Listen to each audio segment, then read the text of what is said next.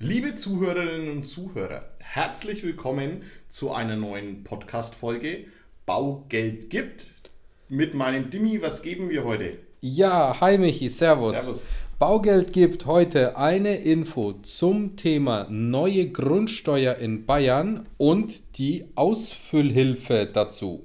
Ganz heißes Thema, macht überall die Runde. Seit 1. Juli hat jeder ein Briefchen vom Finanzamt bekommen, der Grundbesitz hat. Ich habe meins vor mir liegen, Dimi. Vorbildlich habe ich ihn heute mal mitgenommen. Knister. Hervorragend. Hier liegt er. Ja, und wir haben uns im Vorfeld Gedanken gemacht. Komm, wir geben das Ganze mal ein. Ich im Elster, der Dimi Oldschool auf Papier. Selbstverständlich. Und gucken, wo wir euch da ein bisschen Hilfestellung geben können. Ja, weil uns doch in der letzten Zeit durchaus das ein oder andere Schreiben oder die ein oder andere E-Mail von einem Kunden erreicht hat, mit der Bitte um Erklärung, wo finde ich denn das, was gebe ich denn hier ein. Deswegen dachten wir uns, geben wir es in einer kleinen Audiobotschaft an alle, was wichtige Themen sind oder wo wichtige Sachen zu finden sind, und hier geht's los. Ja, ich würde jetzt mal bei Elster starten. Ich hoffe, ihr habt einen Elster-Zugang, sonst müsst ihr dem Dimi zuhören. Der erklärt es dann ein bisschen, wie man es auf dem herkömmlichen Formular ausfüllt. Wichtig ist auf euren Schreiben, das ihr erhalten habt, ist ein Aktenzeichen. Nicht zu verwechseln mit eurer Steuernummer. Ich habe das beim ersten Hinschauen von der Länge und mit den ganzen Querstrichen nämlich gedacht, das ist die Steuernummer. Nein, ihr habt ein Aktenzeichen. Für jeden Grundbesitz, den ihr habt, habt ihr ein separates Aktenzeichen erhalten. Soll heißen, ihr habt ein Häuschen, ihr habt eine Wohnung und habt vielleicht noch eine Kapitalanlage oder habt ein Baugrundstück schon, dann bekommt ihr auch für dieses Grundstück oder für die Kapitalanlage einen gesonderten Brief vom Finanzamt, den ihr bitte auch über das Elster-Portal oder in Papierform ausfüllen müsst und beantworten müsst. Frist ist gesetzt, und zwar, glaube ich, bis Oktober. Ja? 31.10. sollte das Teil gemacht sein. Es stehen natürlich wieder wilde Strafandrohungen in dem Schreiben innen. Das Finanzamt ist ja immer ein bisschen unentspannt. Gleich mit der Keule. Aber wir haben es ja jetzt einmal durchgemacht. Ja, nehmt euch die 10 Minuten Zeit. Länger wird es tatsächlich nicht dauern. Ich hoffe vielleicht sogar in 5 Minuten mit den Infos, die wir euch geben können, dass hier alles parat liegt. Ganz genau. Also ein Hexenwerk ist es nicht. Es gibt auch dazu für alle eine durchaus gute Homepage, die vom Bayerischen Landesamt für Steuern ins Leben gerufen wurde. Da kann man die auch tatsächlich mal loben. Und zwar zu finden auf www.grundsteuer.bayern.de, und da stehen tatsächlich alle Infos zum Thema Grundsteuerreform drin, wie das in Bayern gehandhabt wird und wann was abzugeben ist. Es gibt wirklich gute Anleitungen. Es gibt auch die Möglichkeiten, sich eben die Formulare einmal als ausfüllbare PDF auf dem Rechner zu ziehen. Dann gibt es natürlich auch die Möglichkeit, mit der Weiterleitung an Elster das Ganze zu übertragen oder über Elster das Ganze zu übertragen und dann halt dementsprechend auch eine geschriebene Walkthrough-Anleitung vom Bayerischen Landesamt für Steuern. Ja, sehr gut. Ich hätte gesagt, Dimi, wir starten durch. Welche Unterlagen sollen wir uns zur Seite legen, um das Ganze auszufüllen? Was auf jeden Fall wichtig ist, damit ihr an dem Formular nicht ins Struggeln kommt, ist einmal der Grundbuchauszug. Ja. Den habt ihr damals entweder vom Makler mitbekommen oder vom Bauträger bzw. vom Notar. Spätestens vom Notar, wenn ihr eingetragen wurdet als Eigentümer, habt ihr einen Grundbuchauszug bekommen. Dort stehen ein paar Sachen drin, auf die wir gleich verweisen werden, wo sie zu finden sind, die auch für dieses Formular wichtig sind. Als zweites, was nicht schlecht ist, solltet ihr eine Eigentumswohnung gekauft haben, wäre der Kaufvertrag noch nicht schlecht. Es sind auch ein paar gute Daten innen, wenn ihr den habt, aber eigentlich reicht der Grundbuchauszug, stehen alle Daten innen. Ja, was ich gefunden habe über Elster, und zwar wurde ich über die Elster-Eingabe auf den sogenannten Bayern-Atlas verwiesen. Den könnt ihr auch gerne googeln, Bayern-Atlas. Und da gibt es dann kostenfreie Daten im Bayern-Atlas zum Thema Grundsteuer. Und wenn ihr diesen Link folgt, könnt ihr einfach eure Objektadresse eingeben. Und das habe ich jetzt gemacht und da bekommt ihr alle Infos, also welche Gemeinde, welche Gemarkung, Gemarkungsnummer, Flurstück, Flurstücksnenner, amtliche Größe.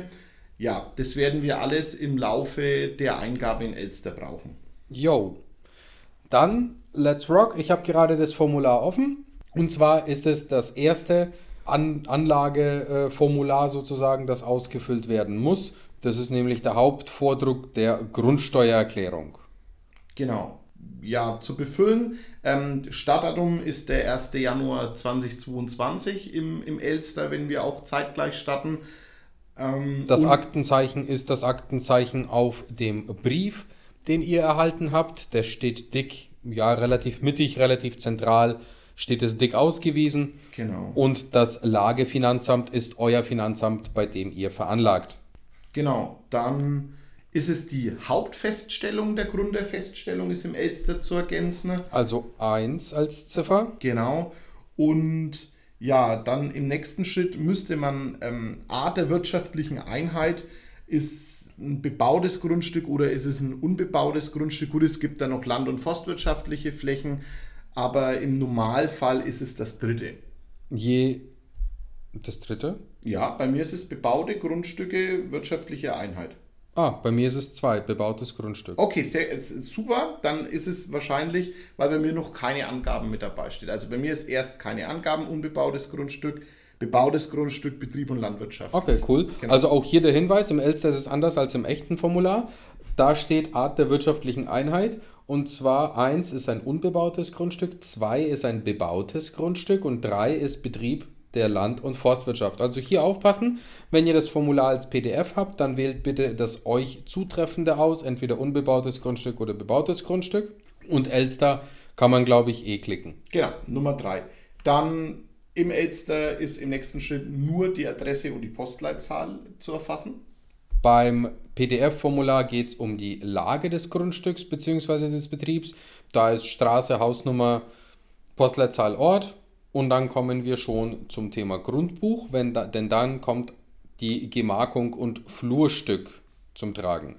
Das ist auszufüllen, sofern Straße bzw. Hausnummer nicht vorhanden sind. Das könnt ihr machen, müsst ihr aber nicht machen. Und wenn ihr einen Grundbuchauszug zur Hand habt, könnt ihr das genauso gut einpinseln. Genau. Im nächsten Schritt werden im Elster die Angaben zu den Eigentümern und Eigentümerinnen abgefragt. Haben wir schon heiß diskutiert.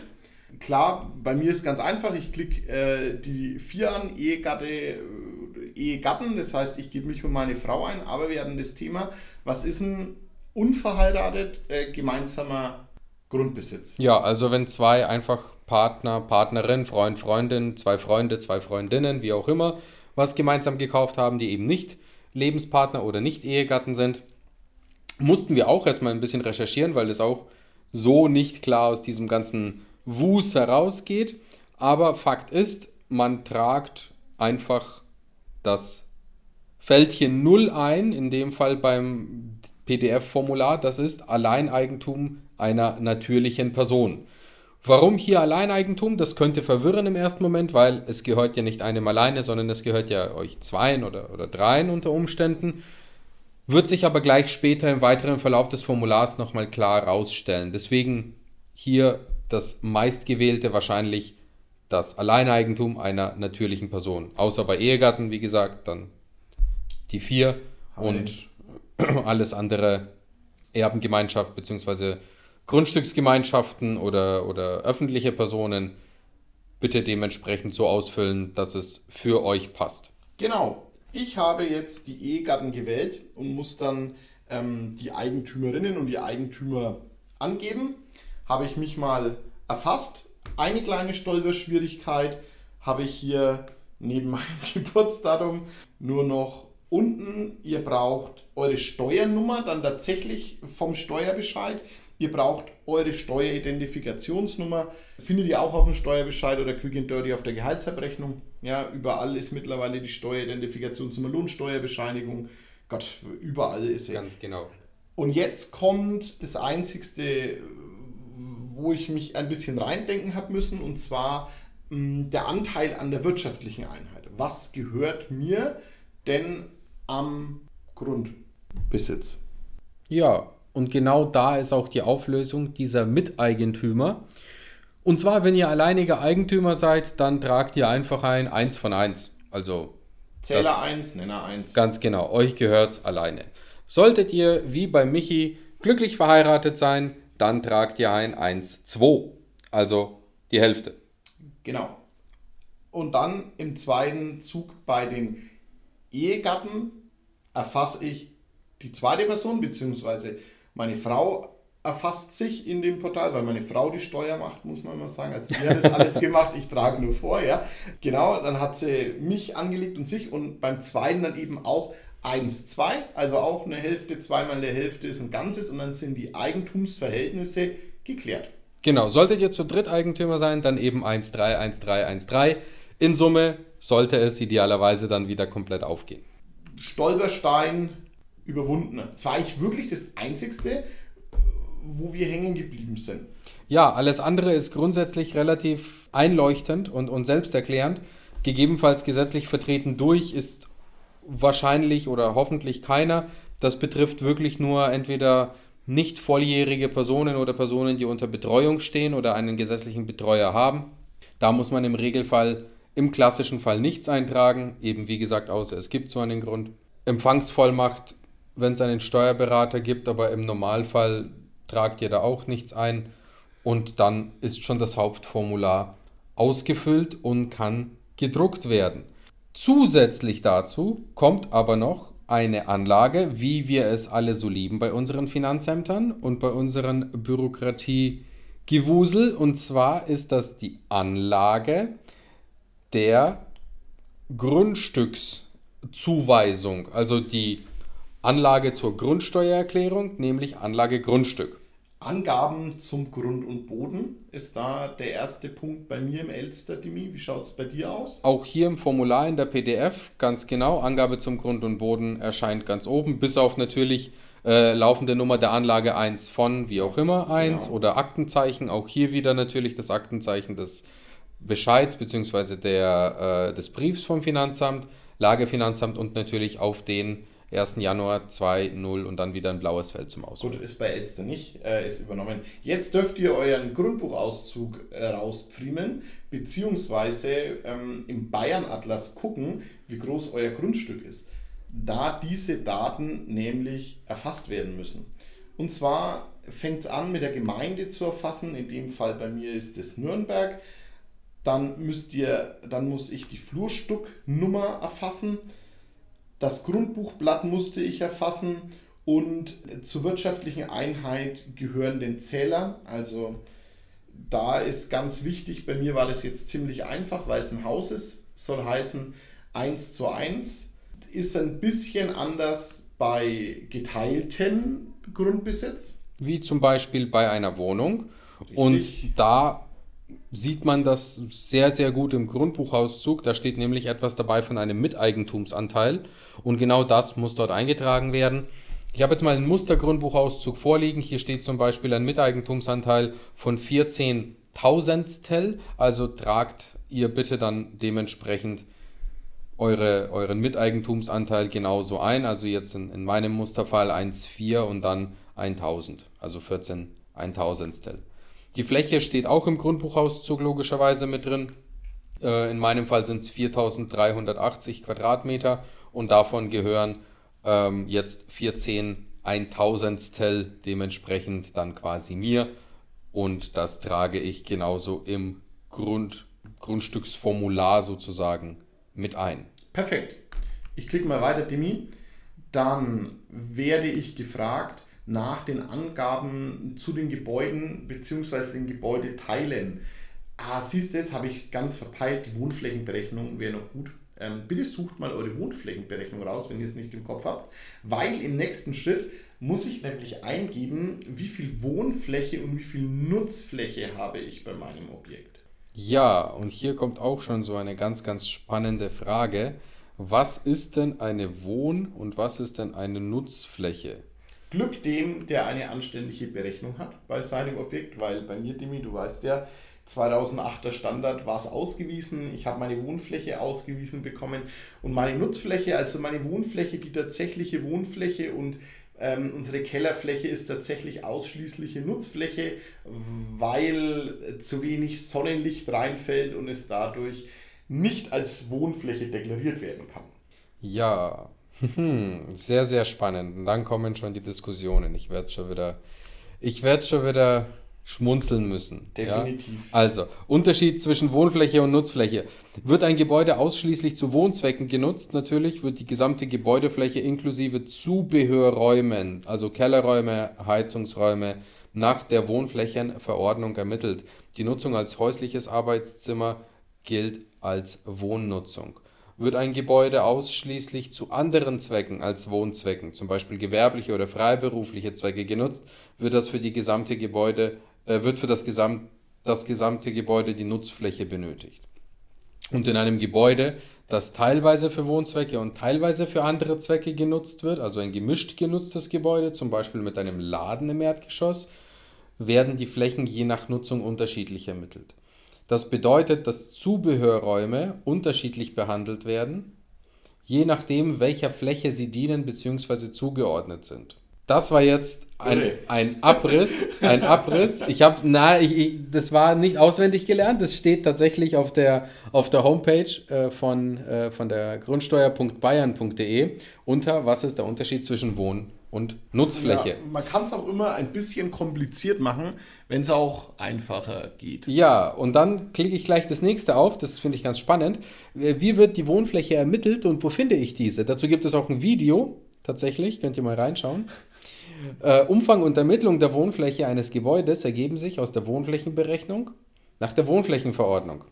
Bei Gebäuden bis 2003, bei denen sich zwischenzeitlich keine baulichen Veränderungen ergeben haben, bleibt eine Berechnung der Wohnfläche nach der zweiten Berechnungsverordnung gültig und kann übernommen werden. Die Wohnfläche ist in den Bauunterlagen, Mietvertrag oder Nebenkostenabrechnung ersichtlich. Bei Eigentumswohnungen ist die Wohnfläche aus der Wohngeldabrechnung ersichtlich. Falls Ihnen die genannten Unterlagen nicht vorliegen, können Sie die Wohnfläche aus vorhandenen Flächenangaben, zum Beispiel Bauplan, errechnen oder selbst aufmessen. Wie dies geht, können Sie bei den folgenden Themen unter dem Video Wohnflächenberechnung entnehmen. Uff, ich hoffe inständig, dass alle eine Wohnflächenberechnung haben. Die Banken brauchen es ja eh. Also alle, die in letzter Zeit finanziert haben, sind mehr als safe, weil ohne Wohnflächenberechnung macht die Bank mal gar nichts mehr. Ja, für alle anderen heißt es Video anschauen und Zollstock rausholen. Ja, aber hier nochmal eine kurze Hilfestellung und ein kurzer Abriss. Also, was gehört auch noch zusätzlich zur Wohnfläche, was nicht offensichtlich zur Wohnfläche gehört? Es gehören ein beheizter Wintergarten zum Beispiel zur Wohnfläche. Kellerräume, soweit es sich um Aufenthaltsräume mit einer Mindesthöhe von 2,20 Meter und ausreichenden Fenstern über Bodenhöhe handelt. Ein nicht beheizter Wintergarten mit der Hälfte seiner Fläche zählt als Wohnfläche. Schwimmbad und ähnliche, nach allen Seiten geschlossenen Räume zählen mit der Hälfte der jeweiligen Fläche. Ein Balkon, eine Loggia oder Dachgärten oder Terrassen, sofern sie ausschließlich zur Wohnung gehören, in der Regel mit 25% der Fläche. Und häusliche Arbeitszimmer, die nur über die Wohnung zugänglich sind, auch. Was nicht zur Wohnfläche gehört, ist zum Beispiel eine Waschküche, ist ein Trockenraum, ein Heizungsraum, alle übrigen Kellerräume, Abstell- und Kellerersatzräume, sofern sie außerhalb der Wohnung liegen, Dachbodenräume oder Garagen. Genau, die Garage ist nämlich auch separat zu erfassen. Habe ich gesehen, ja, nicht nur das Häuschen musst du erfassen, sondern du klickst dir bei Gebäudeteile nochmal aufs Plus und fügst die Garage hinzu und ergibst dann einfach nur die Nutzfläche an. Nice. Bei dir auch? Du guckst noch ein bisschen ungläubig. Oh, vielleicht musst du ein zweites Formular für die Garage ausfüllen. Boah, bitte nicht. Aber da steht es auch tatsächlich, für weitere Gebäude, Gebäudeteile, fügen Sie bitte eine zusätzliche Anlage Grundstück bei Grste 2 bei. Mhm. Top. Sehr schön. Genau, also alle, die noch bis jetzt noch keinen Elster-Zugang haben, sollten ihn sich vielleicht jetzt holen. Genau, ich habe jetzt das Häuschen und die Garage erfasst. Unten bekomme ich dann ausgeworfen eine Gesamtsumme von Wohn- und Nutzfläche und gehe auf Weiter. Dann kommen bei mir Angaben zur Grundsteuerbefreiung. Ja, das kann ich überspringen. Angaben bei einheitlicher und vollständiger Grundsteuermäßigung haben wir auch nicht, kann ich auch weitergeben. Dann Wohnraumförderung, Wohnbaugesellschaft, Genossenschafts- oder Verein habe ich auch nicht. Und Herrichtung für steuerbefreite Zwecke haben wir auch nicht. Zivilschutz dient mein Grundstück auch nicht. Zusätzliche Angabe bei neuem Wohn- und Teileigentum ist zu erfassen. Bei neu begründeten Wohnungs- und Teileigentum Antrag auf Neueintragung wurde beim Grundbuchamt eingereicht. Wenn ihr da gerade in der Maßnahme innen seid, ist da ein Datum zu erfassen. In meinem Fall und in dem Bestandsobjekt ist es auch nicht zu erfassen. Ja, Gebäude auf freiem Grundboden, Erbbaurecht. Wenn ihr da was habt, bitte hier eure Häkelchen und Kreuzchen setzen. Genau. Und da braucht ihr natürlich auch euren Erbbaurechtsvertrag idealerweise. Absolut korrekt. Ja, und dann, wenn ich auf Weiter gehe, bekomme ich schon die Meldung, es sind keine Fehler vorhanden. Wenn ich nochmal weitergehe, kann ich mein Formular absenden. Nice. Hier gibt es keine Fehlerprüfung in dem PDF-Formular. Deswegen ist es natürlich eine gewisse Challenge, das auszufüllen oder Mut zur Lücke zu haben und so abzusenden, in Hoffnung, dass alles klar ist. Was aber auch nochmal hilft, was auch nochmal sinnvoll ist, ist tatsächlich, ich habe sie mir durchgelesen, ich bin sie jetzt durchgegangen, immer Stück für Stück, ist die Anleitung zur Grundsteuererklärung zum Hauptvordruck eben auch zu finden auf der Homepage www.grundsteuer.bayern.de. Da gibt es einmal, wie gesagt, die PDF-Formulare, als auch gleichzeitig die Anleitungen zum Hauptvordruck, zu der Anlage, Grundstück und auch noch zu weiteren Anlagen solltet ihr davon betroffen sein. Schaut euch das an. Es ist wirklich gut gemacht. Die Homepage an sich kann man echt nur empfehlen. Da geht es auch wirklich anschaulich beschrieben um Einfamilienhäuser, Eigentumswohnungen, auch für die Land- oder Forstwirtschaft oder über Äcker.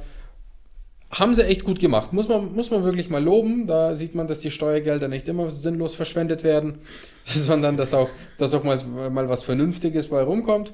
Wie jetzt in diesem Fall. Also echt eine coole Homepage, eine gute Hilfe. Sollten wir euch nicht geholfen haben und ihr da noch Fragen haben, könnt ihr euch, wie gesagt, natürlich mal abgesehen von den offiziellen Hilfestellen, Steuerberater bzw. wirklich das Finanzamt selber, könnt ihr natürlich auch nochmal hier über die Homepage belesen. Im Allgemeinen kann ich noch eine kleine wichtige Sache mit anmerken. Alles, was wir heute gesagt haben, sollte euch helfen. Es ist natürlich ein allgemeiner Haftungsausschluss. Wir möchten keine Haftung übernehmen für falsche Angaben, für falsche Infos oder für irgendwelche falsch ausgefüllten Formulare. Deswegen an dieser Stelle Haftungsausschluss von unserer Seite aus. Wir hoffen aber trotzdem, dass es euch gefallen hat, dass ihr dadurch eine gewisse zusätzliche Hilfe hattet.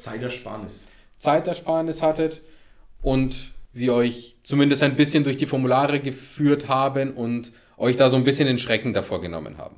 Dem ist nichts hinzuzufügen, Dimi. In diesem Sinne, es war wieder ein Fest. Vielen lieben Dank. Vielen Dank fürs Zuhören, vielen Dank fürs Abonnieren, vielen Dank für die Ideen. Wir hören uns wieder beim nächsten Mal und sagen Ciao. Präsentiert von den Finanzierungsexperten der Metropolregion seit 2002. Kaufen, bauen, modernisieren. Wir finden die richtige Bank für Ihre Immobilie. www.baugeldundmehr.de